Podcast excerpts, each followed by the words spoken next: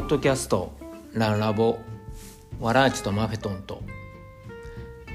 皆さん、えー、こんにちは。お久しぶりです。いつもお久しぶりお久しぶり言うてますけれども、えー、前回の、えー、と配信が2月の10何日やったんやろ。うえー、っと2月の17日ですね。なのでそこからも約1ヶ月半も、えー、ご無沙汰しておりましたが、えー、久しぶりの配信です、えー、皆さんこんにちは健太郎です、えー、この番組は大阪の普通のおっさんのランニングブログです、えー、年取ってもですね走れるように、えー、持続可能なランニングを目指して日々、えー、サンダルランニングやマフェトン理論ファットアダプテーションそれから BC エクササイズなどを実践していますと。いうことで、まあ、あのランニング好きの健太郎がですねいろいろ試していることを、まあ、あのブログ形式で、えー、ポッドキャストで、えー、配信をしています。で、まだね、前回2週間に1回ぐらい配信しますよとか言ってたのに1ヶ月半も配信できませんでした。はい。いや別にネタがないとかじゃなくて喋りたいことは山ほどあるんですけどちょっとね、いろいろわたわたしてまして、えー、配信できずにおりました。お久しぶりです。で前回の、あの、配信といえば、あの、まあ、You are what you eat かな？はい。えー、あなたは、あなたの、あなた自身は食べたもんでできているという話を前回したんですけど、まあ、その配信を、内容を自分で確認してって家でこうなんか家事しながら聞いてたんですよね。じゃあ息子が部屋入ってきてで一緒に横で聞いててですねなんか 聞いたあの聞きながら息子が急に栄養に目覚めましてあこの野菜はベータカロチンがいっぱい入ってるからあの何体の免疫力が高まってコロナにかかりにくくなるんやんなパパみたいな感じでなんかはいえー、あの着せずしてと言いますか。全く想像しなかったんですけども自分のポッドキャストで息子がはいあのなんか勉強してくれるという、はい、興味栄養に興味を持ってくれるというそんな効果もありました。でからそうですねまあ初めの方はちょっとこう最近あったことを話してるんですけどもうね1ヶ月半も経ったんで話したいこといっぱいなんで、えー、今回はちょっとあのそうですね一部ということでまた次回に残りを話そうと思うんですけども最近というかこの間2月17日の配信の、えー、翌日ですね、えー、無事44歳になりました。誕生日を迎えて、え2月18日に44歳になりました。ということでこれからはまあマフェトンの、えー、計算式が180から44引いた、えー、136が、えー、自分の、えー、エアロビック心拍数に、えー、なりますが、まあ、トレーニングは基本的にそこをベースに、まあ、プラス5ぐらいまでを上限値にして、はいえー、やっていきたいなと思っています。なのでまああの136を136から10引いた126が最低でから、えー、プラス5の141ですね。126から141あたりに収まるような感じでやっていこうかと、まあ、基本はでも136ぐらい136を、ベースにしてやっていこうと思っています、まあ、頑張る時はね141ぐらいまでかなというそんな感じです。でそうですね。えー、っと実はあの前回紹介して忘れてたんですけどメッセージをもらってまして、えー、あんまり来ないメッセージですけど皆さんよかったら書いてくださいね、えー、1月末ぐらいにもらってたんじゃない？なかろうか。はい1月29日にもらってたのに前回忘れてました。すいません、えー、キッシーさんという方から、えー、とメッセージを頂いてます。いつも楽しく拝聴しています。私は練習量内容装備全てを効率的に楽しく速く走りたい神戸のおっちゃんです。一緒ですね。僕も大阪の普通のおっちゃんですからね、えー、いつも大阪の普通のおっちゃんと言われていますが世界を転々とし超長距離を楽に走る健太郎さんは普通のおっちゃんではないですよ。同じおっちゃんとして励みになります。ワラーチとマフェトンを自分のランニングに導入するのはまだハードルが高いように感じていますがこれからも楽しい番組を期待しています。また別のチャンネルの話で恐縮ですがいいランニングチャンネルへの投稿で上田さんの関西弁を引き出した健太郎さんの投稿最高でした。というコメントをいただいてます。岸井さんありがとうございます。はい、えー、いやいやもう僕なんてはただの普通のおっちゃんでございます。はい、えー、世界を転々いやまあ仕事柄いろいろ、えー、今までマレーシアカタールオランダそして今、えー、ドイツですが、まあ、なんかなんかなんやかんやではいいろいろと言ってます。で、えー、超長距離どうでしょうね。楽には走ってないですけどまあなんかね、えー、ちょっと100キロ走ってくるわみたいなのができるようになったらええなというのが、えー、目標です。いや本当にもう、えー、神戸のおっちゃんの岸井さん、えー、メッセージありがとうございます。本当におっしゃるようにあの練習量とか内容装備とかを効率的に楽しく速く走りたいなっていうのは本当僕も思っててねやっぱこう年取ってきていろいろ仕事やらなんやらで忙しなってくるとで、まあ、更新もなかなかできてなかったんですけどそうなってくるとやっぱ効率的っていう響きがすごくこう魅力にね効率的にやりたいなっていうふうに常々僕も思っています。はい、えー、もしよかったらまたメッセージください。今回はありがとうございました。というわけで今あの岸井さんも言ってくれはったあのランニングチャンネル。ねえー、もうあれですよ。も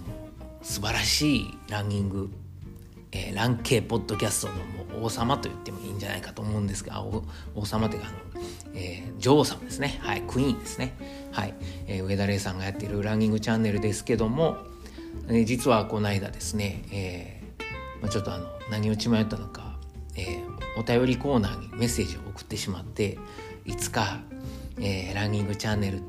とコラボできたらいいなと夢見てますみたいな感じで、えー、書いたらですねなんと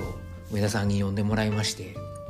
いやいつでも やりましょうみたいなこと言われていや逆にこうええー、っていう感じでちょっとあたふた、えー、してましてまあはいあのいつかお声かけするかもしれませんがなんか上田さんとお話とかできたらまるで夢のようですよね。はい、っていうかあのランニングチャンネルファンに殺されそうな気もするんですけれどもまああのいつか、えー、何か面白い企画を、えー、作ってですね上田さんに売り込んでみたいなと思っています。はいランニングチャンネルは私はもう毎週聞いています。えー、毎週ねこの番組もこの番組というかこのポッドキャストも更新できたらいいんですがなかなかそういかないっていうところではい悩みの種であります。で、えっ、ー、と、まあ、あの、最近でもないですけども、えー、最近ちゃうな、2月やからな、2月の23日に、えー、と、今、キッシーさんがおっしゃったようにですね、えー、楽に超長距離を走れるようになりたいなという願望から、ちょっと100キロ走ってこようと思いまして、えー、デュッセルドルフの自宅から、えー、北のドゥイスブルク方面に向かってライン川沿いを、えー、走ってみました。はい。で、まあ、僕としてはあの50キロになるまでひたすらライン川を走ろうと思ってたんですけども、えー、あえなくですね 途中で、えー、撃沈しまして結局8時間44分35秒走って細かいな、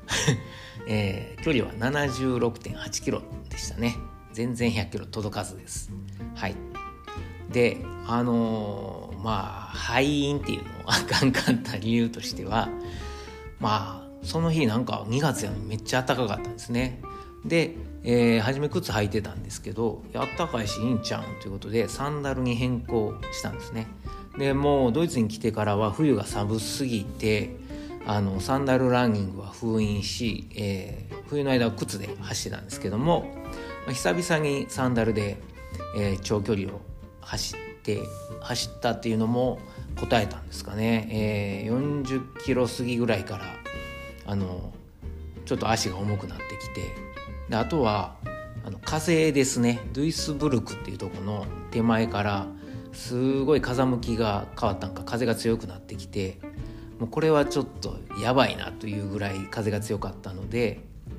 あのはいえー、もうちょっとね、えー、失速してきてはい。で、えー、折り返すことにしました。はい。でライン川沿いをひたすら走れるんやと思ってたんですよ。例えば前大阪の時は大阪の実家からあの淀川沿いをずっと走って、えー、京都まで行って50キロで折り返して100キロ走ったんですけど、まあ、そういうことがライン川でも行けんねやろと思ってたらライン川の河川敷ってこうずっと続いてるわけじゃないんですね。途中途切れたりなんか、うん、あの街中をに出たりしなきゃいけなくてまあそういう点でちょっとこう工事現場の横走ったりとかあの道に迷ったりとかしてうんだからあの淀川のようにはいかなかったんですけどもはい、まあ、こっちの調査不足らでもな Google マップで調べたらいけそうやったんですけどね、まあ、そんなんもあってあの残念ながら100キロは、えー、いけんいけなかったんですけども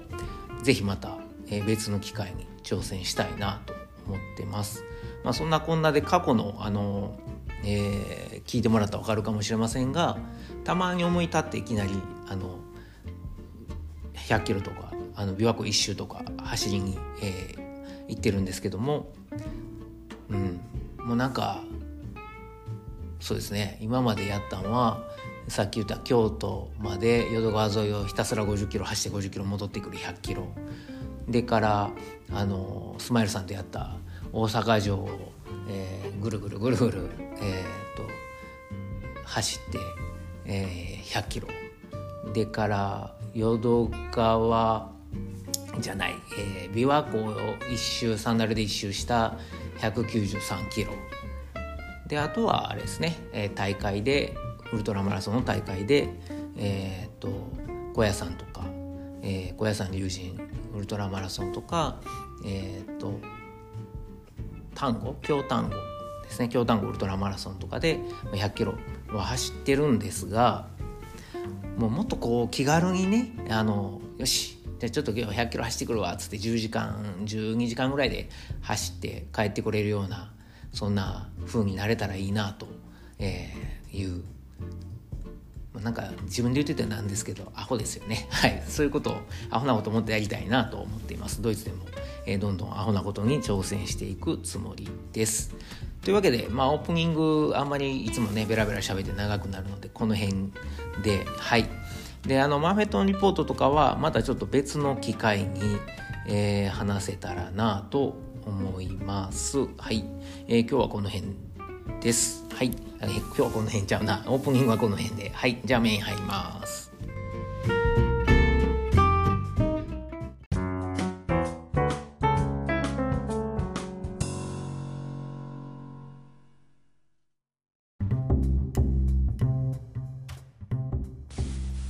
はい。それでは今回のテーマです。今回は、えー、Good to Go リカバリーを考えるというテーマです。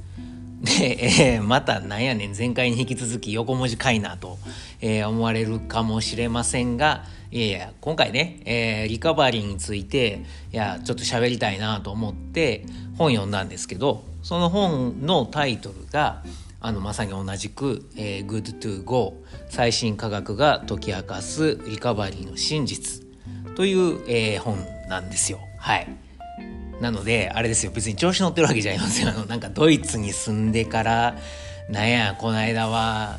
えー、You are what you eat 今回 good to go ってなんか横文字並べて調子乗ってんちゃうんみたいに、えー、思われた方いやあのそんなことないですたまたまですはいえー、ね、えー、別にあのかぶれてるわけでも何でもありませんよはい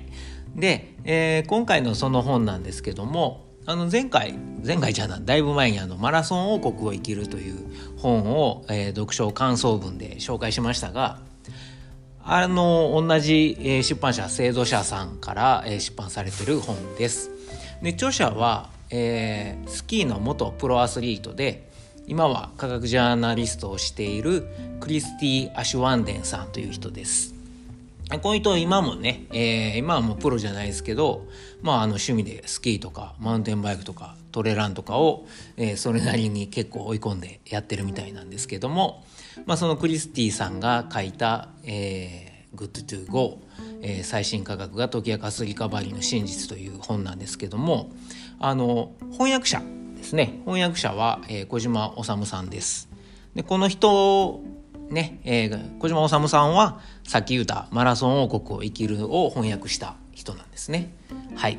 というわけでえー、っとまああの制度者さんの本をまたもや、えー、読みました。で制度者さんといえばあのトレランねアンサー4所属アスリートの、えー、福島舞さんですね。福島舞さんが編集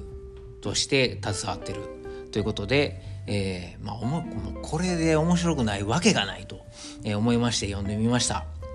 でだいぶ前かな？この本いつ出たんやろ？えー、っとこの本が出たのが今ちょっと本見てるんですけど2019年ですね。そやから3年前かな、えー、ちょうど2019年4月10日って書いてるんでちょうど3年前に、えー、出版されたんですけれども、まあ、なんか何で見たやろ？トレイルランの雑誌でも見た。紹介されてたのを見た気がしますがはい。確かともさんがなんか書評を書かれてたんじゃなかったかな？うん。でえー、っとあともさんってあの井原智和さんね。はい。えー、まあそんな、えー、本を読みました。でなんでリカバリーの本読むまあ読むっていうかこんな話しようかなと思ったかと言いますとまああの44になりましてねさっきも言いましたけどあのなかなかこう疲れが取れない、えー、というのもありあとはまあトレーニングに関してはもうマフェトンをベースにやってるわけですよね。なので、あの、最近ちょっとこうトレーニングに関してはある程度落ち着いて、えー、できるようになってきたんですけども今度はそのリカバリーですよね、え、トレーニングばっかするだけではあのなかなかこう、えー、前に進めないというかあのと思ったんでじゃあリカバリーについてももうちょっと考えてみようかなと思いましてで、えー、この本を読んでみたんです。で、えーまあ、自分自身もねやっぱもうこう40過ぎるとなかなか回復しないんですよ。まああんまこのねポッドキャスト聞いてくださってる方ってやっぱ40代50代の方多いんですけども、まあ、30代の方はまだピンとこないかもしれませんがほんまにね40過ぎると来ますよ。なかなかね回復しないんですよ。はい、まあ、そんなこんなで、えー、この本を読んでみました。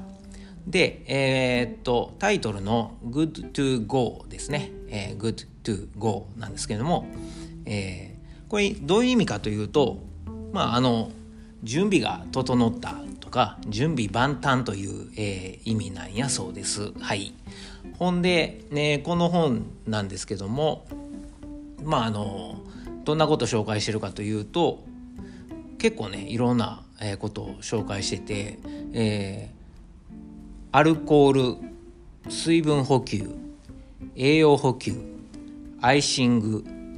血流マッサージとかね、えー、心理的ストレス睡眠サプリメントオーバートレーニング症候群データプラシーボ効果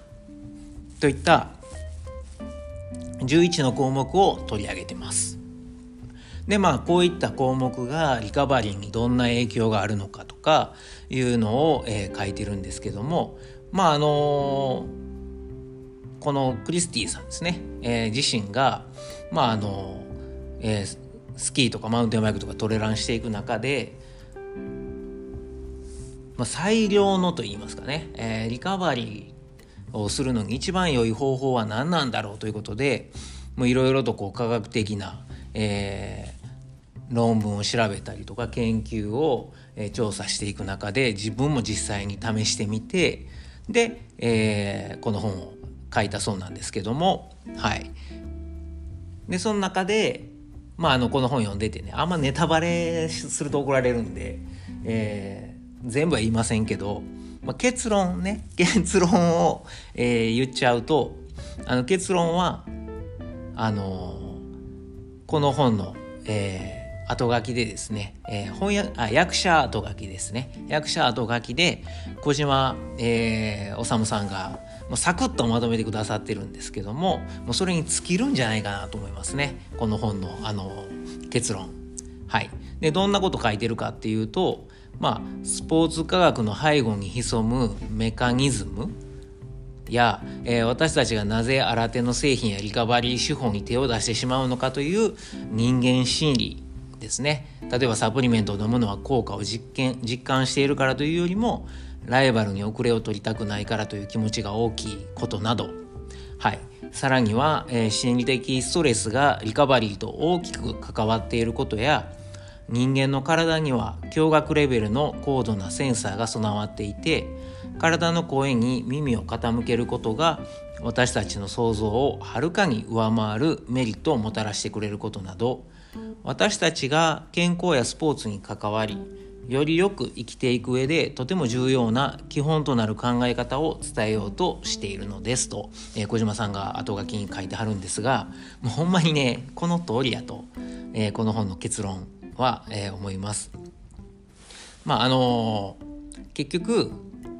あの なんや。うん。読んでてね。あリカバリーに一番いい方法はこれかみたいなのが見つかるというかすごいなんか腹落ちというか納得する、えー、ということは、まあ、納得っていうか納得はしたんですけどなんかすごい「おー!」っていうこれここれがリカバリーのいい方法なんかって思ったんかっていうとあんま思わなかったですねはい。えーあやっぱりそうなんやっていうのが読んでて、えー、思ったことなんですけどもあのー、まあ他にも、えー、書いてるのは、えー、巷にあふれる科学情報やリカバリーグッズに惑わされず運動後はしっかりと栄養をとりぐっすりと眠り無理せずに体を十分に休め準備万端という心の声に従い晴れやかな気持ちで再びスポーツを楽しむと。はいまあ、これがあのこの本で結局まとめられている結論なんですよね。で僕も読み終わった後にさっきも言いましたけど思ったんがいや当たり前やないかいとあ結局そうなんかと思ったんですよ。あのー、ここねさっきも言ったんですけど巷にあふれるね科学情報とかリカバリーグッズに惑わされずに運動後はしっかりと栄養をとりぐっすりと眠り無理せずに体を十分に休め準備万端という心の声に従い晴れやかな気持ちで再びスポーツを楽しむってこれが当たり前ちゃいます？これあの栄養とってゆっくり寝てであの十分に体休めてからまたせえよみたいなそれがリカバリーですせみたいなそういう話なんですよ。ただその結論に行き着くまでのそのさっき言った、えー、っとクリスティさんの、えー、いろいろな調査、えー、研究調べたり論文読んだり実際に自分でも試してみたりっていうそのもう、えー、過程ですね。過程をこの本で是非、えー、読んでもらいたいなと思いました。はい、でそれを読んでいく中ですごいあ結局僕らって普段あのー、なんてコマーシャライズと言いますかえっ、ー、となんていうかな。あのー、企業に企業のえー、なんていうの？まあ、広報であるとか、えー、企業が物を売ろうとするそういう思惑に踊らされてんねやろうとかあとはこの、えー、SNS 全盛時代にあっていろいろ情報を見ていかに人に影響を受けてる？例えば有名な選手とかあとは、えー、ランニング仲間とかの、えー、シェアを見てあ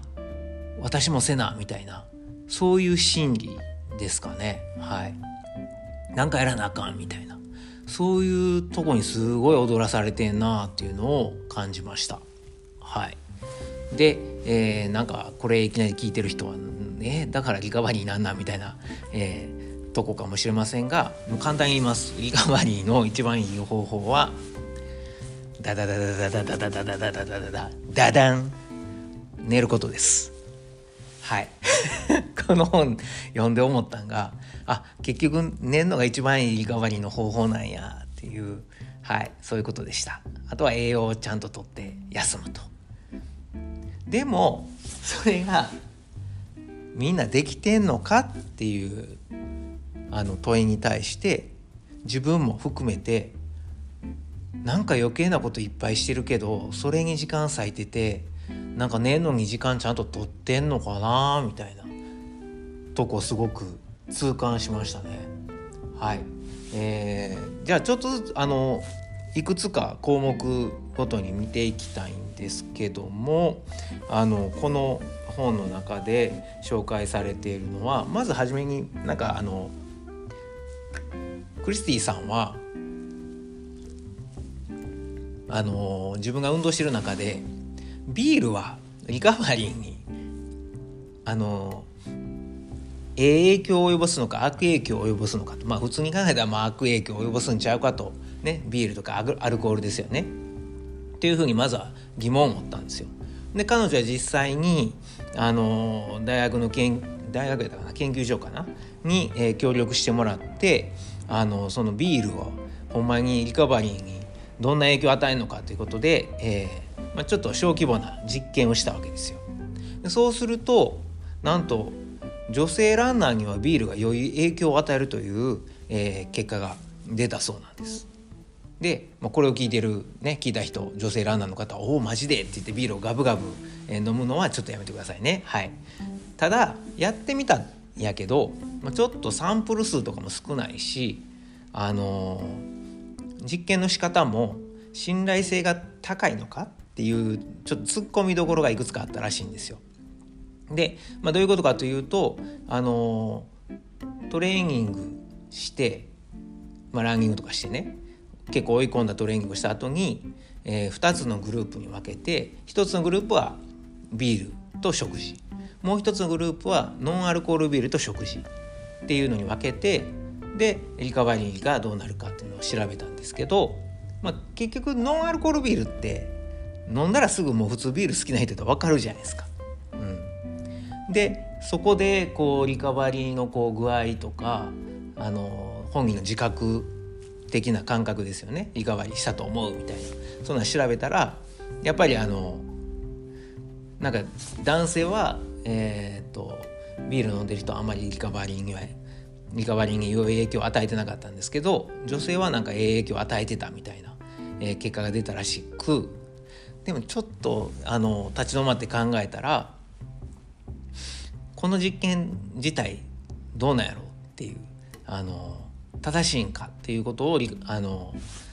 えー、クリスティさんは感じたそうです。でそこでいろいろ調べてみてあやっぱりあのアルコールあんまり良くないと。はい、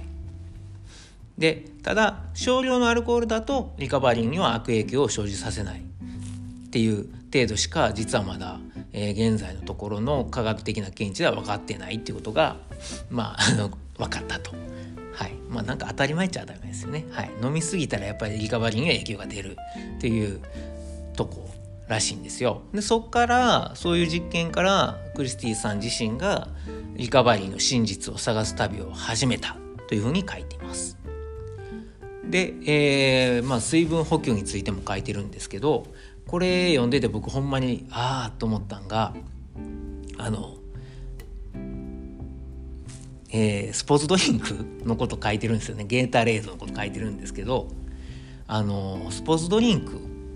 でよくなんでスポーツドリンクがええんやって言うと電解質やからみたいなね。電解質が含まれてるからみたいな、えー、ことが言われるんですがあのクリスティさんによると実は電解質っていうのはあの言葉の罠でして、えー、塩分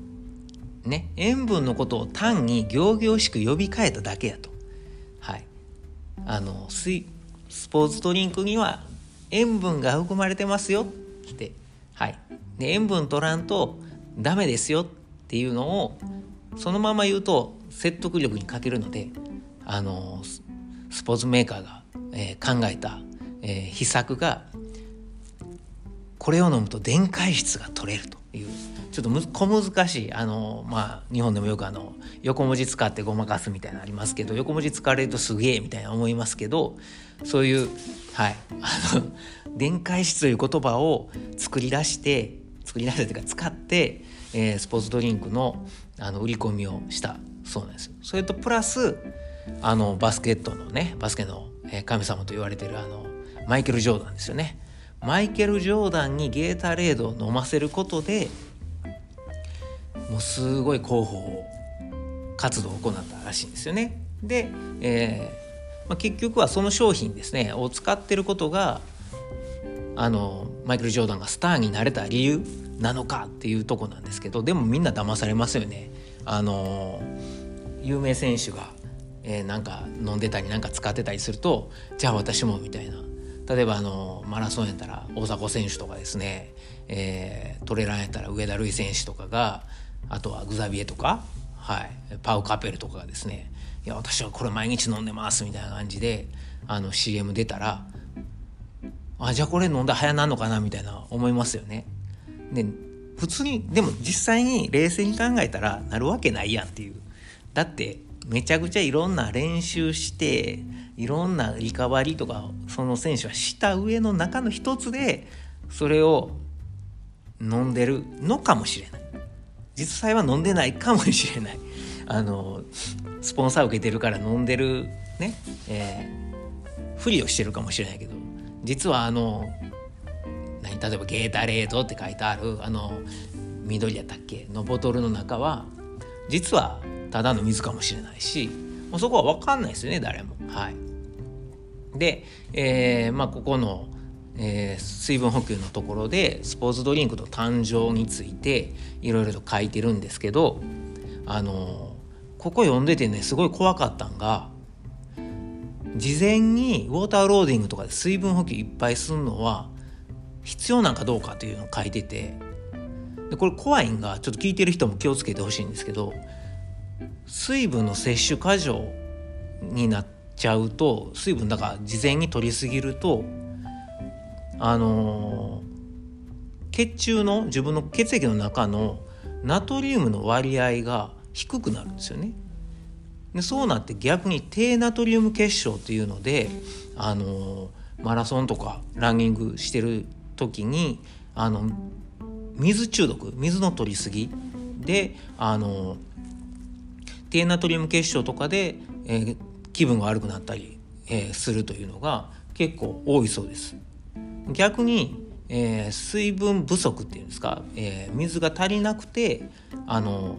なんか体調悪くなったっていうのはあんまり、え、マラソン大会とかでもその何、え、救護所とかで運び込まれてくる人はいないんですって。はい、なので水はね、僕ら学生の時はあのななクラブ僕もそうでしたけどサッカー部でしたけど先生がね、えー、水なかなか飲ましてくれないんですよ夏のくっそ暑い時に。であのー、ちょっと汗汗なめて喉の渇きを潤したりですねあの飲んでええぞって言われたらあの普通の水道水の蛇口にほぼほぼ口つけるかつけへんかぐらいな感じでガブガブ飲んでましたけどもう今今考えたら信じられないですよね。コロナ時代にその人は怒られますけど。はい、まあ、そういう古き良き時代に僕もスポーツやってましたけどあの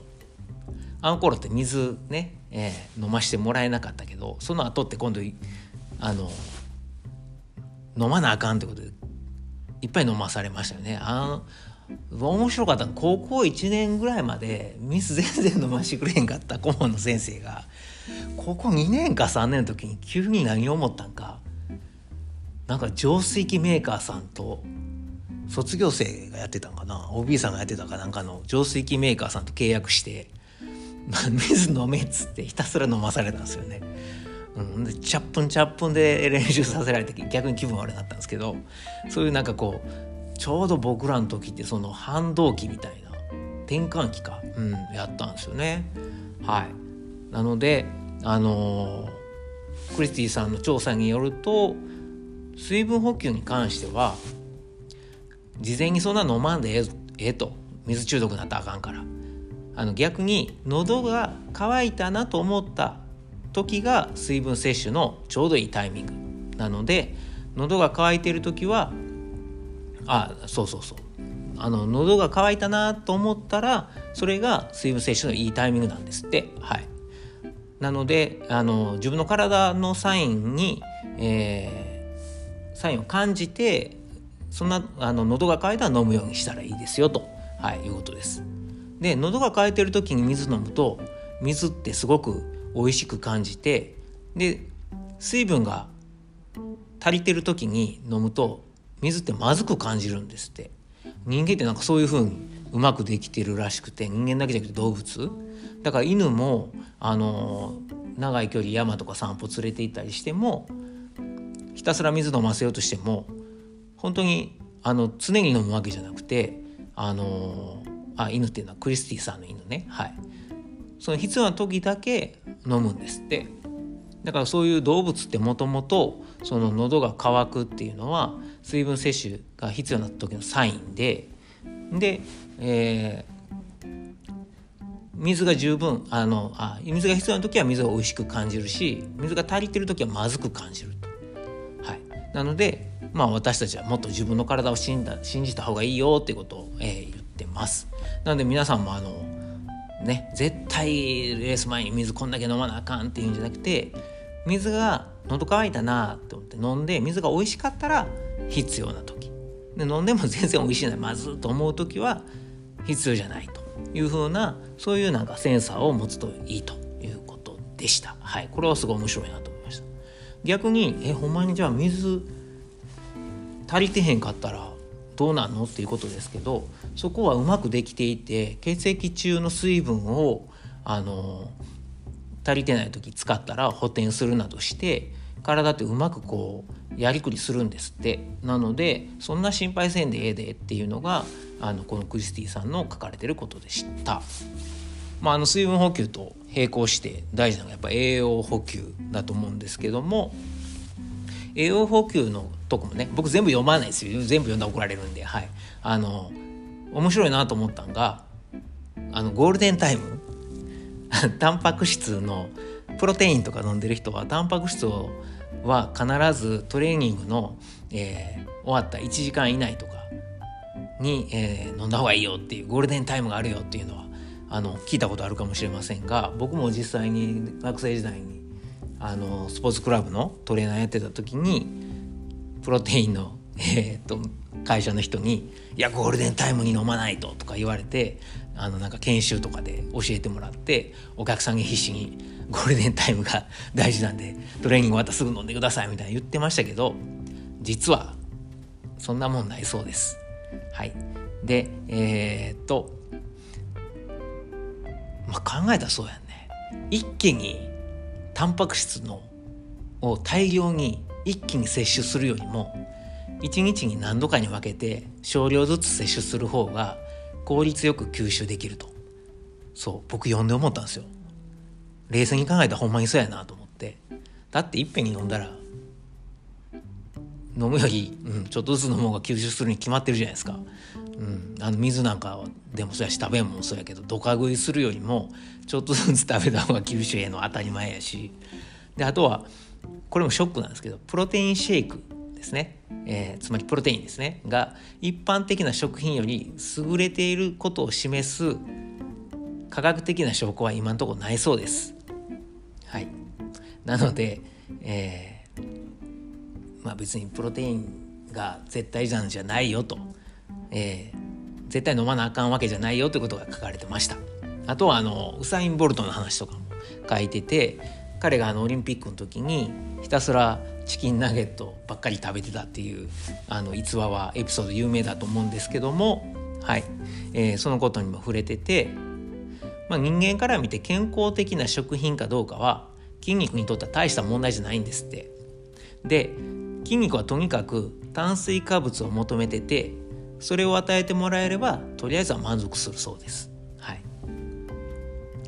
でえー、結局いろいろとこう調べた、えー、結果クリスティさんの、えー、まとめは体が求めてるものを食べたらいいんだよと。はい、で空腹感は最高精度の、えー、センサーなのでお腹減ってる時にあああれ食べたいなと思うものを食べるのが体には良いと。そういう話でした。はい。ねえー、これはまあなんかちょっと僕は前回あの野菜の話野菜とかサラダの話をしましたけどなんかそこ分かりますね、うん、最近別になんかラーメンとか、うん、食べたいなんて一切思わないんでただ時々あの カツ丼食いたくなるんですけどね。はい。えー、あの卵と、えー、豚肉熱々ご飯と味噌汁っていうあのカツ丼が無性に食いたくなって時々月に1回ぐらいかな、えー、このケルンの職場の近所にある、日本料理屋でカツ丼食いますけど、うん。まあ、そんなでも常に食べたくないですね。もう普段は野菜しか食べたくないですね。はい。というわけで、えー、と まだなんか3つぐらいしか喋ってないけどアルコールと水分補給と栄養補給の話を紹介しました。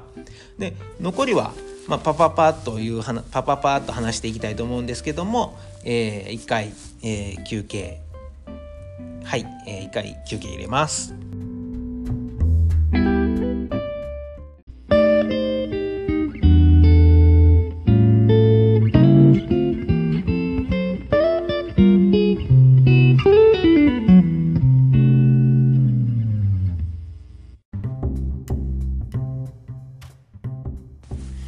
はい、えー、では後半いきましょう。で、あのー、この本ね、もう、な、なんやろう。ぜひ読んでほしいです、皆さんにも。あの、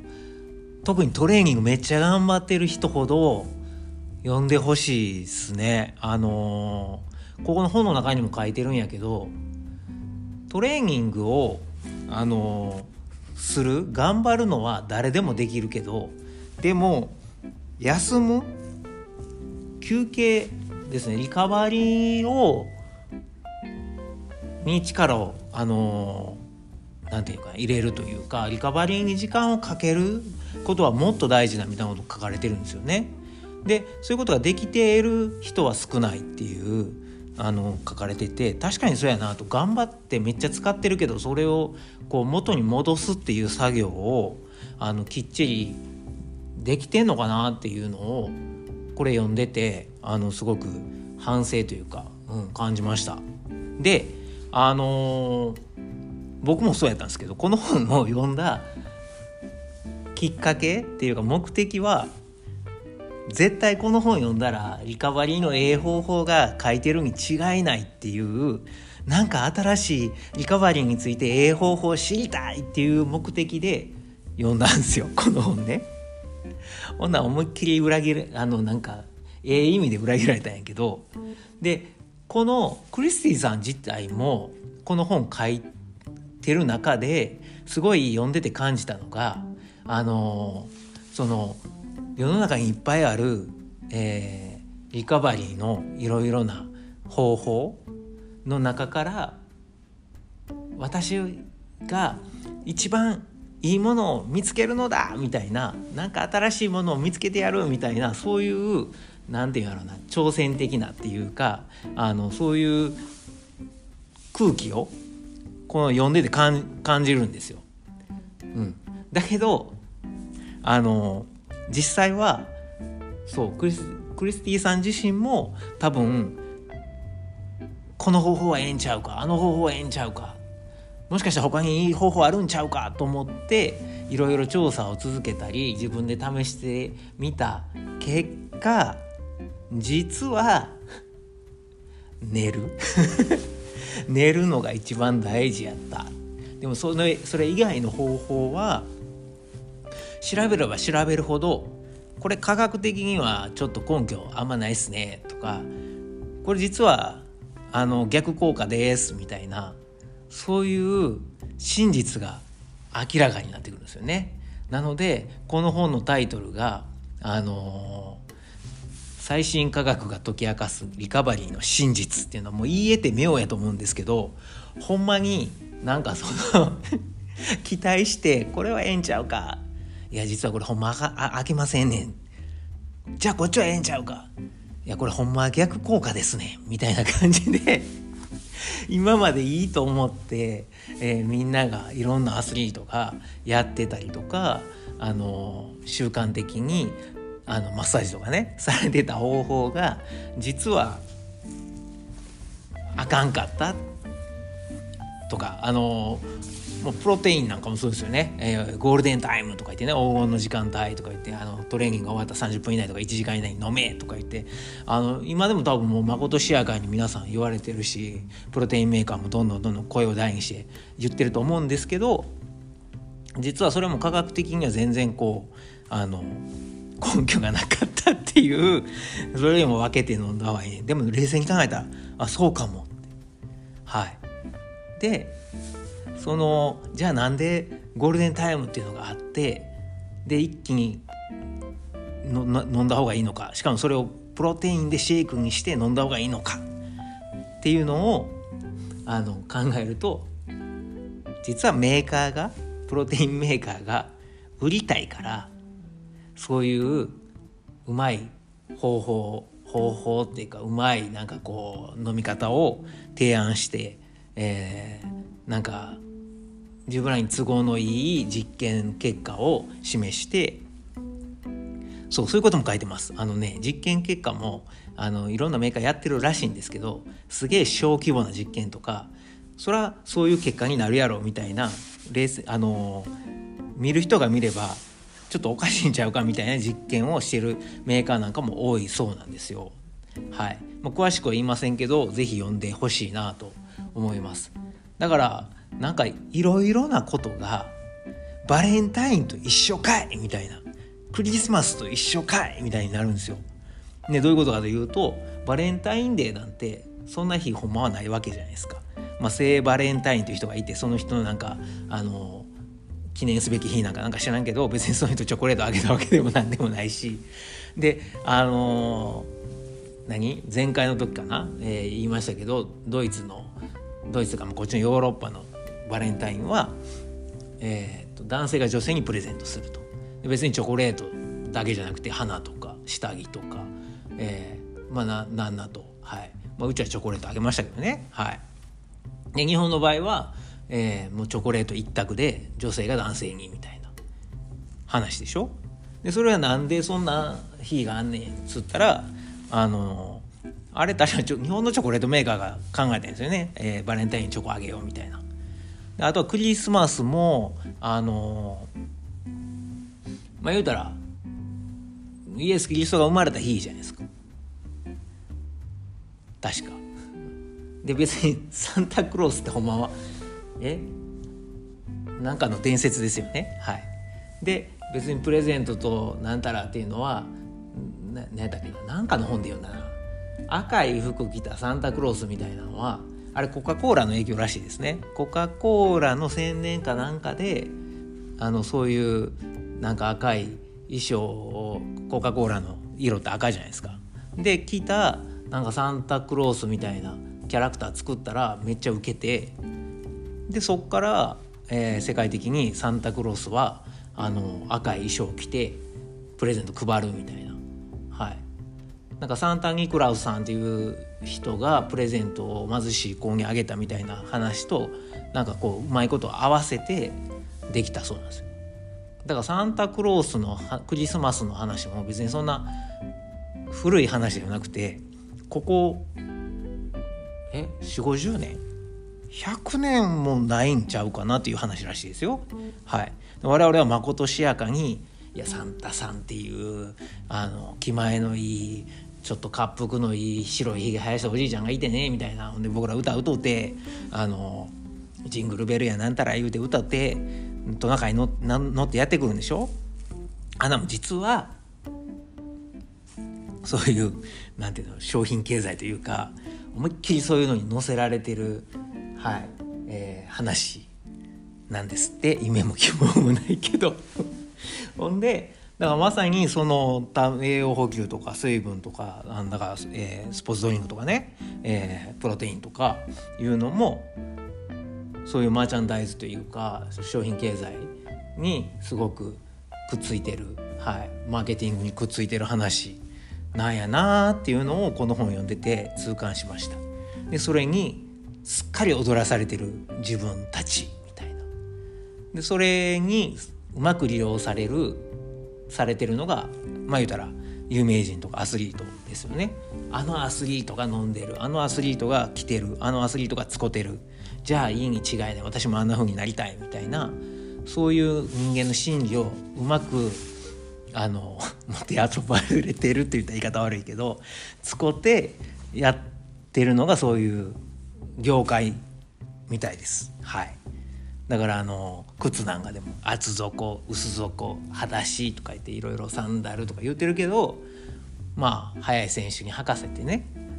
記録出したら私もあんな風になれるに違いないって、まあ、スーパーマンみたいなもんですよね、えー、スーパーマンのコスチューム着たらあのなんかすごい力を得て飛べるみたいな。飛べるかっていう。はい、えー、まあそういう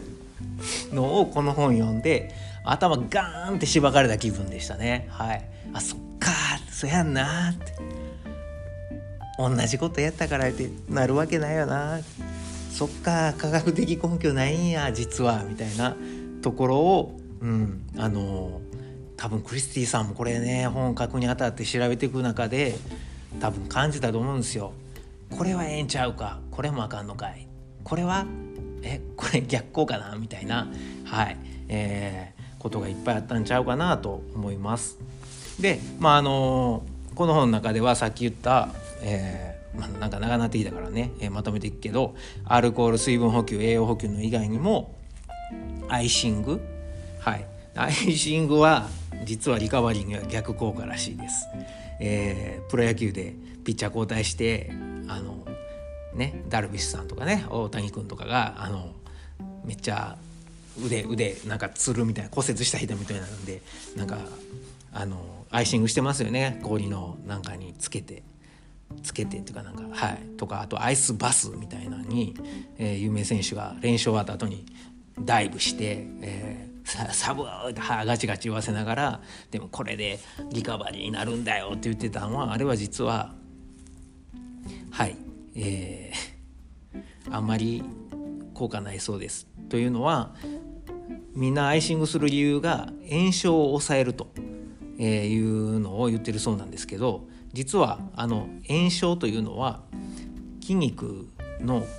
筋肉とか体の回復リカバリーをする上で必要なことなんですって。だから炎症を抑えたらあかんそうです。はい。あのここで書いてて面白かったんがあの例えば高速道路の事故に例えられると。で路上に高速道路ですよ。はい。路上に事故車があれば他の車は救急車がね、えー、とかパトカーとかが、あの現場にすぐ行けるように車線開けますよね。ドイツもそうです。ガーってみんなこうモーゼの、えー、モーゼやっけ？モーゼモーゼか。モーゼの10回みたいにこうガガガ海が割れたみたいな感じであのはい。えっ、ー、とみんなね車線開けるんですけどで捻挫や筋肉痛も同じで免疫系が現場で即座に仕事ができることが重要。つまり怪我したとこを治せる筋肉痛とかを、えー、早く治すためにあの免疫がね免疫系が即座に血管の中で働けることが重要やのにアイシングは血液の流れを止めるので、えー、そうですね考えたらそうですよね。アイシングで冷やすと、えー、血液が縮こまりますよね。そうすると血液の流れが悪くなると。で免疫系の反応を遅らせると。それはせっかく救急車が事故現場に向かっているのに高速道路の、えー、高速道路でみんなが車線開けずにですね、えー、塞いでしまってるのと同じことやと。救急隊員が仕事できないんだから当然リカバリーは遅れてしまうと。これすごい分かりやすくて分かりやすかったです。はい。なのでアイシングやっちゃうとはい血管が収縮するので、えー、逆に、えー、リカバリーは遅れてしまうと。はい。まあなんかこういうのってありますよね。あのこういうアイシングってめっちゃ冷たいし苦しいじゃないですか。でマッサージなんかでもなんかすごい痛い。マッサージがいいとかいうこういうなんか苦しいことを苦行滝滝滝行とかもあれやけど苦しいことすると逆に体にいいに違いないみたいなあの良薬口に逃がし的な漢方薬的な考え方で、えー、人間って結構するんですけどはい、えー、アイシングは良くないという話でした。あとマッサージもあのね、えー、マッサージもショックでしたね僕。あのエスカレーターに乗る、えー、トレイルランナーとか聞いててあマッサージガン僕も欲しいと思って買ったんですよ。うん、だから今回リカバリーの話しよう思った時に実は僕あのマッサージガン買いましてねって言ってすごいあれいいっすわっていう話しようと思ってたのに思ってたのにってまあ後で言おう。はい。まあとりあえずねマッサージガン良かったです。あのー、すごい筋肉のこりとかをほぐせるし特にふくらはぎは僕はあの硬くなりやすいので、えー、夜練習後とか夜、まあ、特に坂の坂道インターバルした時なんかは筋肉が、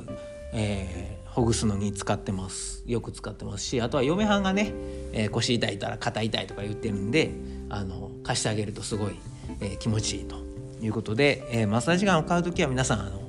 え家族も巻き込んで買うとすごく買いやすいと思います。チャンピオンガンかな何かいうの買いましたけど。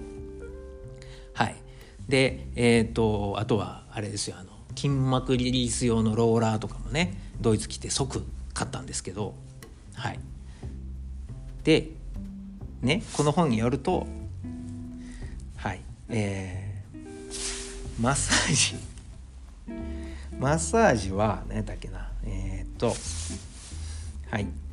あマッサージなんでやんのかっていうとみんなよくあの乳酸を排出せなあかんからっていう理由でマッサージする人が多いらしいんですが多いらしいとか多いですよね。はい。でも乳酸っていうのは実はあの昔はねあの乳酸たまると、えー、筋肉痛になるとか、えー、言われてましたが実は乳酸というのは筋肉痛の、原因ではないと。はい、で、えー、乳酸は悪いものではなくて筋肉の燃料になることもあるしエネルギーを生み出す細胞内の、えー、器官ミトコンドリアを新たに増やす働きもあると。はい、で、えー、乳酸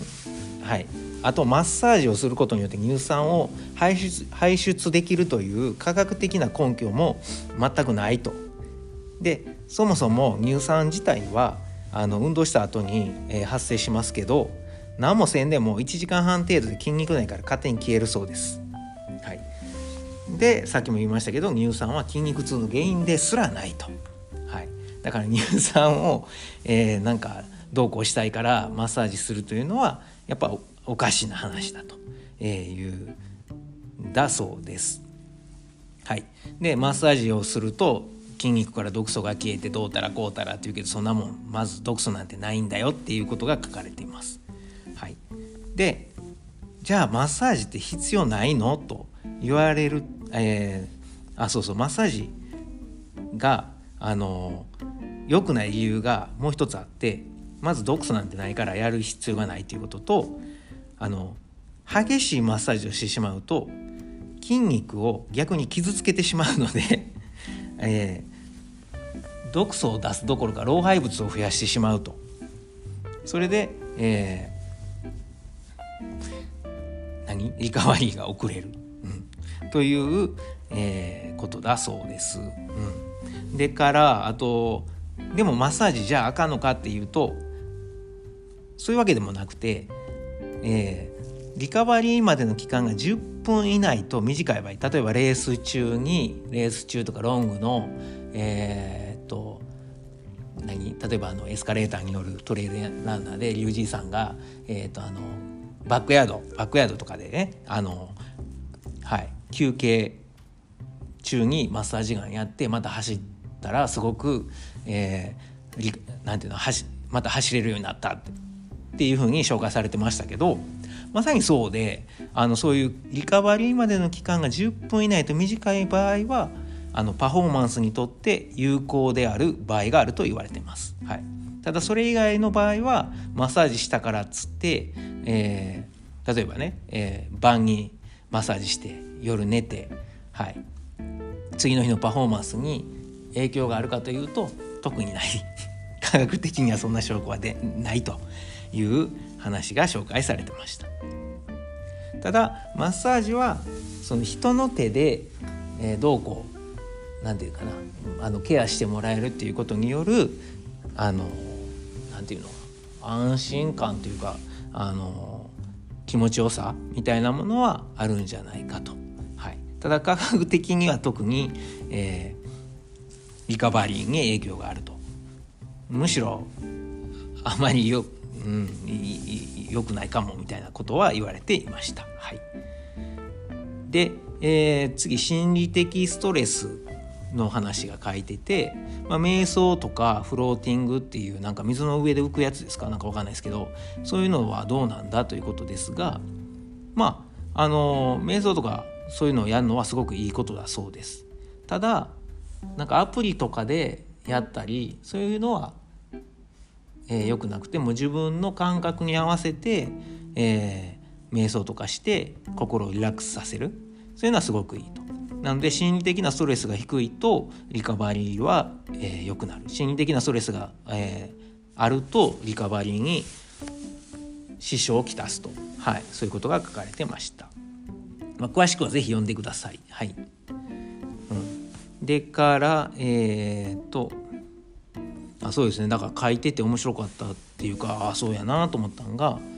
例えばあの、えー、連続ランニング何百何十日とかなんか500日とか頑張ってる人いるじゃないですか。であれは、まあ、すごいとは思うけどでもリカバリーっていうのをちゃんとやってんのかと、はい、リカバリーをおろそかにしてる場合はそれはそう休む技術を、えー、マスターしてせずにそういうなんか連続何日でそれすげえって言ってこうもてはやされてるのを見るとちょっとどうなんかなと思うみたいなことも書かれてました、ま、言われてみるとそうやなっていう。でもなんか言われへんかったら連続フルマラソン100日とか言われたらやっぱすすげえなっていう、えー、神山さん上山さんやったっけ？はい。とか思いますけどね。そういうことも書かれてます。で結局最強のリカバリーって何なんだっていうとやっぱ睡眠なんですって。で睡眠のとこで読んでてえマジで？と思ったのがあのまああの水分、えー、水水分じゃ睡眠ね。睡眠はあの4つの、えー、ステージがあってあこれはなんかすごい、うん、あの勉強になったんだけど、まあ、睡眠っていうのは4つの、えー、ステージがあってステージ1は、えー、覚醒から眠りに移行した段階。つまり眠りに落ちた段階。はい、で、えー総睡眠時間の5%がステージ1なんだそうです。でステージ2は睡眠の50%を占めるらしいんですけども、えー、ステージ1よりも眠りが深くて、えー、起きるのが難しくなる段階。で記憶処理にとって重要なんだそうです。でステージ3これが最も眠りが深い段階で記憶処理と関連付けられてるし体の修復を促すテストステロンステロンや成長ホルモンなどの物質も分泌される。で睡眠が睡眠が不足していると筋肉の発達や若返りを促すホルモンの放出が鈍ってしまう。でえー、っと5時間しか寝てない、えー、若い男性は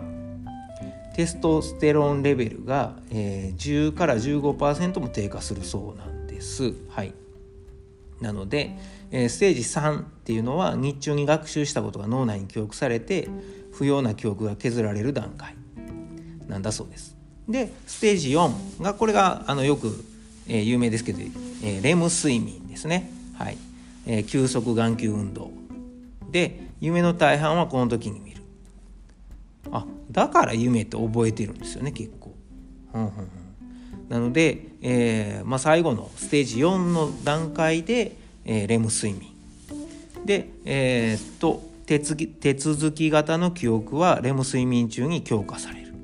運動技能や認知能力を必要とするスポーツ選手にとって睡眠のこの段階は特に重要。はそうなんや。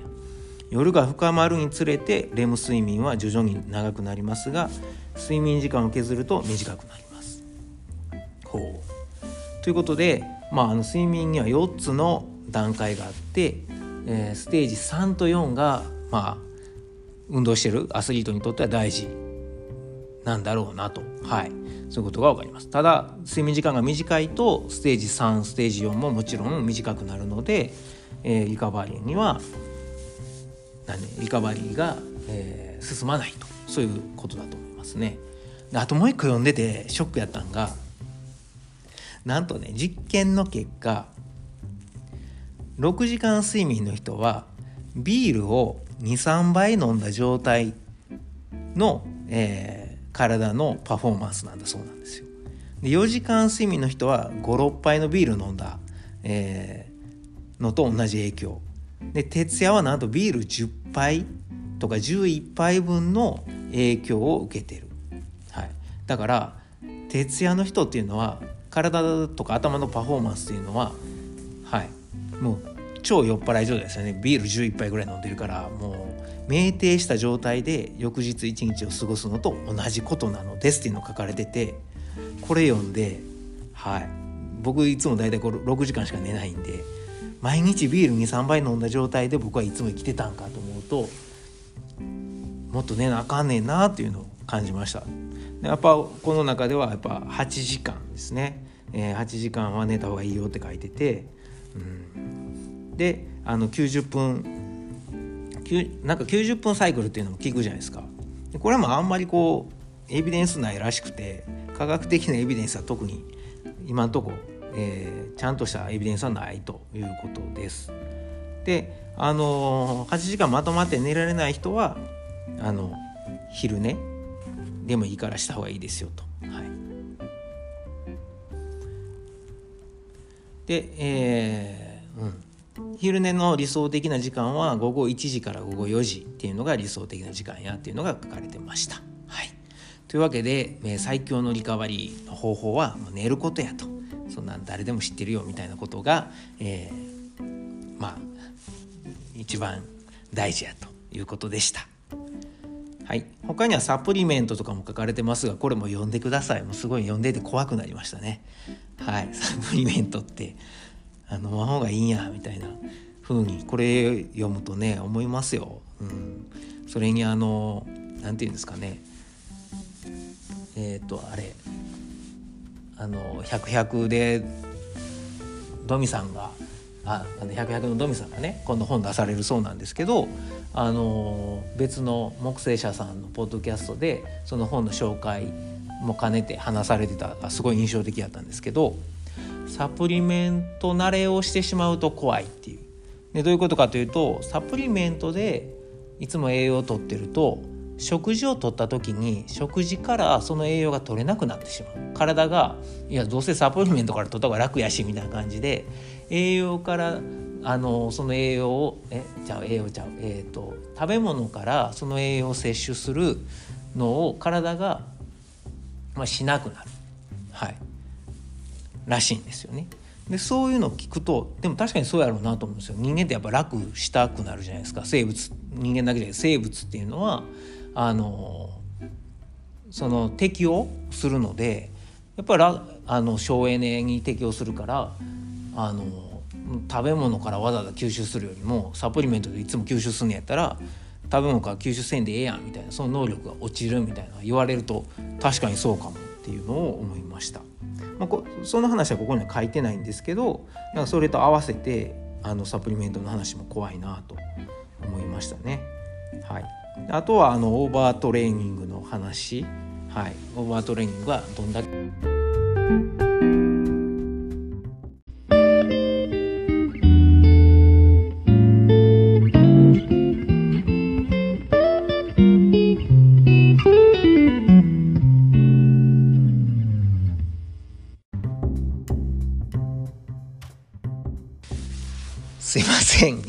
中で、えー、中断しちゃいましたがなんかね電話かかってきたんですよ今。でスマホで、えー、っと録音してるんですけどあの失礼しました。でその電話がめっちゃちょっと今タイムリーなあれやったんでびっくりしたんですけどこの間ね、えー、ちょっと話あのとあのそれますけどこの間あの大使館からですねドイツのドイツにある日本大使館からあのメールで連絡が来たんですけど今なんか日本人とか外国人をなんか対象にした詐欺がある流行ってるんですって。でどんな詐欺かというとあのー、なんやインターポールですと。あの銭形のとっつぁんがおったとこね。でインターポールですと。でインターポールであなたのなんか、えー、銀行口座かな？か ID かなんかが悪用されてますと。で、えー、なのであなたの、えー、銀行の口座番号とか ID の番号を、えー、教えてくださいと。確認のためにと。であの犯罪、えー、なんていうの？犯罪犯人逮捕のための協力よろしくお願いしますみたいなことをなんか英語でしかも自動音声がまことしやかに電話で言うんですよ。全部怪しいじゃないですか自動音声っていう時点で。で今もまさにそうやったんですけどでそういうのがあるからお気をつけくださいっていうメールが先週ぐらい来てたんですけどはいそその電話でした。びっくりした。その電話っていうのはその自動音声で あなたのなんか番号が悪用されてるので番号を教えてくれみたいな、えー、電話でしたね。はい。なんかそうなるんですよね、えーまあ、こういうなんか戦争とかでウクライナの戦争もあっていろいろ世の中が不安定な時ってこういうややこしいことする人多いんですけどもはい、えー、話戻します。すいません。えー、っと何やったっけ？あそう。えー、っとオーバートレーニングですね。はい。まあ、オーバートレーニングも、えー、気をつけた方がいいよということで、えー、書かれています。でオーバートレーニングのとこも、えー、ぜひあの紹介したいんやけどもうあんま話しすぎるともう1時間過ぎてるしもうこの辺で、えー、やめときますがあのー、はい、まあ、そうですね。あと次のデータですね。第10章のデータのとこはあの今ストラバーとかえっ、ー、とトレインピークスとか僕も使ってるんですけどいろんなデータが取れますよね。でこの、えー、クリスティさんが書いてるのはデータが取れることによる弊害みたいなこと書いてるんですよね。でデータも、まあ、あんま信じすぎるなといろいろあの見すぎるなということを書いてます。というのは、まあ、素人は科学的なそういう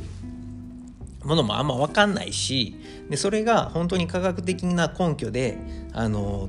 リカバリーとかトレーニングにどう影響するかっていうのはあのちゃんと明らかにされてないとこも多いと。なのでそういうデータに、えー、振り回されずにって言ってマーフェットンやってる自分もどうかと思うんですけどあのデータに振り回されずに自分の感覚をもっと信じた方がいいですよっていうこと、はい、がまあまとめるとそういうことが、えー、書かれてました。うん、確かにねデータももうなんか次から次へと時計のメーカーとかもああいうなんか健康なんたらのメーカーなんかもセンサーのメーカーなんかも、まあ、売りたいからいろんなデータがこれで測れますとか言いますよね。でこっちもそれに煽られてそっかと思って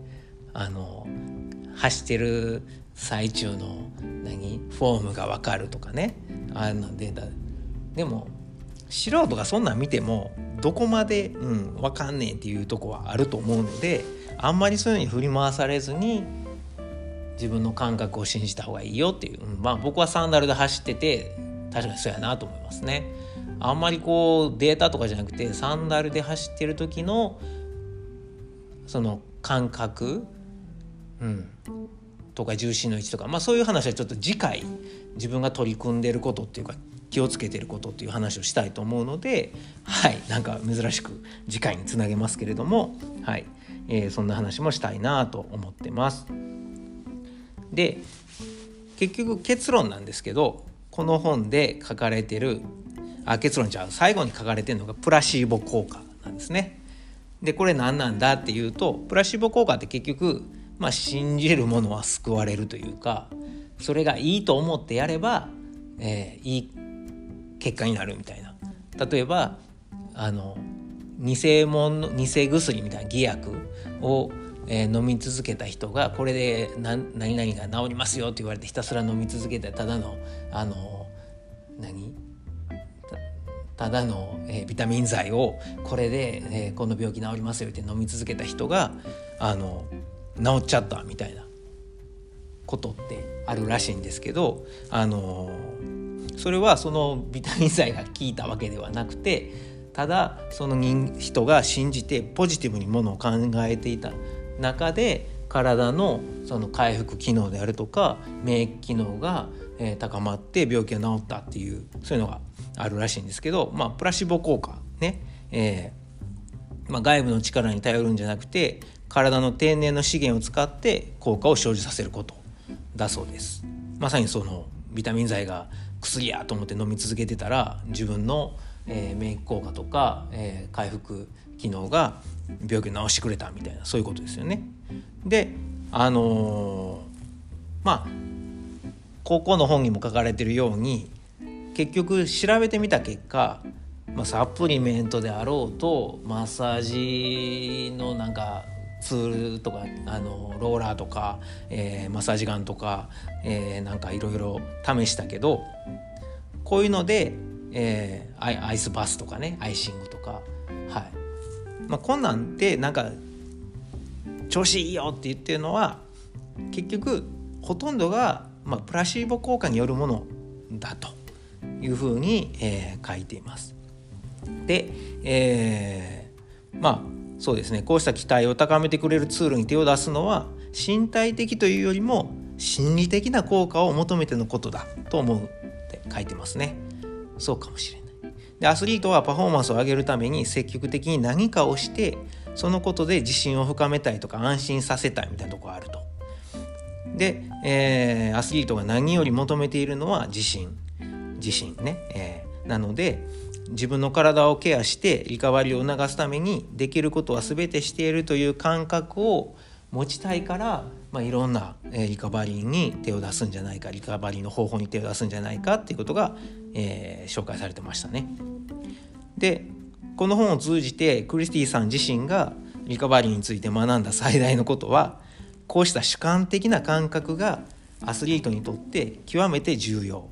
はいだから自分で感じてこれがいいとか、えー、こうしたい、えー、今喉乾いてるから飲もうとかそういう感覚に主観的な感覚に頼ることがすごく大事なんだっていうふうにまとめてます。はい、だからまああのリカバリーの方法についても科学的な根拠があるかないかは置いといてまあ、プラシーボ効果であろうと自分がこれがいいんじゃないかと思うようなことをやるのも、まあ、一つの、えー、感覚にを信じるというのもいいんじゃないかっていうことも書かれてました。はい、で、まあ、結論は、えー、自分の体の声に耳を澄ましてそれが語りかけようとしているものに注意を向けることが大事だよと、はい、これが結論として書かれています。なので、まあ、食べ物であっても自分が食べたいなと思うもの食べたいしあの水も飲みたいなと思ったら喉が渇いた時に飲めばいいと。で飲んでてうわ水まずなんか美味しないなと思ったらもう飲む。飲み過ぎやからやめときなさいよと、はい、そういう、えー、自分の感覚っていうのを信じて、まあ、シンプルに考えて細かいことは気にしないと。そういうことが大事だよということがこの本には書かれていました。はい。なのでまあこの本のタイトル「Good to Go」ですね。準備が整うとか準備万端。はい。っていうことはあのトレーニングをいっぱいやるのはいいことやと思うんですよ。だけどトレーニングする前に体自身はちゃんとリカバリーされてトレーニングに臨める準備段階っていうのかな。そういう、えー、状態になってんのかなっていうのをこの本読んで、えー、ちゃんと何て言うかな。気を使わなあかんねんなっていうのを気づかされました。はい、なので、えーまあ、初めにも言いましたけどまあリカバリーの一番良い方法っていうかトレーニングをする前にやらなあかんことがあるやろうと。でそれは何やっていうと栄養をちゃんととってゆっくり寝てぐっすり寝てで無理をせずに体を休めてから準備万端整ったらトレーニングをすると、はい、そういうのの繰り返し。でまたトレーニングしたら、えー、栄養をとって寝て休んででまたトレーニングすると、はい、トレーニングで気を配るのと同じぐらいリカバリーにも気配らなあかんねんなっていうのを今回読んで感じました。はい、えー、皆さんもこれ聞いてですねちょっと読んでみようかなと思った方は、えー、ぜひ制度者の本を、えー、Good to Go この本を買ってもらって、えー、読んでみてください。僕はあの Kindle 版で電子書籍で、えー、読め読みましたけどもすごく、えー、勉強になりました。ただ長いんですごい時間かかったけど、うん、あの面白かったです。別にあのランニングに、はい、特化した本ではないので、えー、他のスポーツしてる人にも、えー、進めて進められては良いのではないでしょうか。はい、えー、以上です、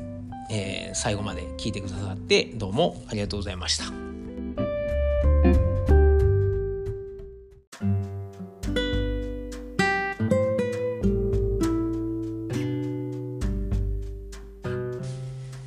力言葉のコーナーです、えー、このコーナーは、えー、走る時やめようかなと思った時にグググイッと背中を押してくれる力水ならぬ力言葉を私日本語教師健太郎が選んでご紹介したいなというコーナーです。はい、えー、今回もねめっちゃ長なりましたね。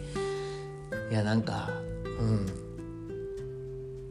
なんやろ。うあのリカバリーのね「Good to Go」という本はほんまになんかすごいなんやろ。もう盛りだくさんでいっぱい勉強になることも書いてるしなんかすごいおすすめなんですよ。でただそう読む前はこれ読んだらなんかすごいリカバリーに関していい情報が得られるに違いない新しいえー、なんか情報が得られるに違いないと期待してたのに、うん、結局大事なのは栄養をとってゆっくり寝て休むこと。で体の感覚に、えー、耳を傾ける自分の体の感覚を信じるということやったんですね。でまあ、それってすごく自分が取り組んでるサンダルのサンダルランニングとかだからナチュラルランニングですよねとかマーフェトン理論で無理せずに、えー、自分の心拍に合わせてトレーニングしていくっていうところにすごい合致するんですよ。自分の感覚に、えー、合わせて自分の感覚を信じてやっていくっていうのはね。はい。なんだけどやっぱ本読んで読む前から期待してたなんかすごいいい方法が書いてるに違いないっていう思いがあの方法は実はダメなんですよ。この方法は実は逆効果でしてねみたいなことが書かれててなんかこう「ほうあ分かってたけどうんショック」みたいなの繰り返し。で最終的に「だよね」みたいな「そやんな」みたいな「うん、そらそらそっか」みたいな、えー、落ち着くべきとこに落ち着くみたいなね。そんな、えー、本でした。はい。で、今回の力言葉すいません、前置きが長かったんですけども、えー、力言葉は私が今回の本を読んで、えー、リカバリーについて、まあ、あの考えて、考えた時に感じたことです。はい。なので、今回の力言葉は、バイケンタロウです。はい。大事なことはそんなに多くない。はい。これが私が得た、えー、結論です。もう一遍言います。大事なことはそんなに多くない。えー、もうまさにそうですねもう大事なことって結局ね当たり前のことなんやっていうのを今回改めて感じましたで、まあ、年取ってって言ってもそんなまだ5060になってませんけど40過ぎて感じるのはあそうやんなってもうなんか世の中いっぱいいろんな情報溢れてるしなんか何て言うんですか情報化社会でね SNS でこんなんあれよあんなんあれよってみんなシェアしまくってていろいろあるんですけどいろいろ知ることができるんですけど結局突き詰めていったら大事なことってまあ昔から言われてるというか考えたら分かるというか基本のキーやんなみたいなそんな多くあらへんなというのを今回感じました。まあ、あの、100 times 100 times、えー、100マイルズ100 times ですか、100、100で、あの、ドミさんが、トモズセオリーの時、いつも言うてはりますけど、あの、クルーリンパーのとこで言うてはりますけど、普遍のセオリーがある言うてはりますよね。はい。いや、ほんまにそうやなと。あの、前回の食事の時も、いろいろかあの調べてて思ったけどやっぱだから結局大事なんて野菜とか魚とかなんか変わったもん食べるんやのうて基本野菜食べたらええよってあほんまにええなってこんなこんな栄養素が入ってるし体にええんやっていうこんな効果があるんやっていうのが分かりましたし今回リカバリーのもあの本読んでてあこれあかんねや。あこれ逆効果なんや。結局寝るのが一番いい。っていう、うん、あのそういうとこに落ち着きました。なのであんまりこう何て言うんかな。マーケティング企業のマーケティング戦略に乗らずに結局大事なことって当たり前のことなんやなってそんな多くあらへんなっていうことを、えー、今回感じた次第です。はい、えー、今回も長くなりましたが最後まで聞いてくださってどうもありがとうございました。ほなまた。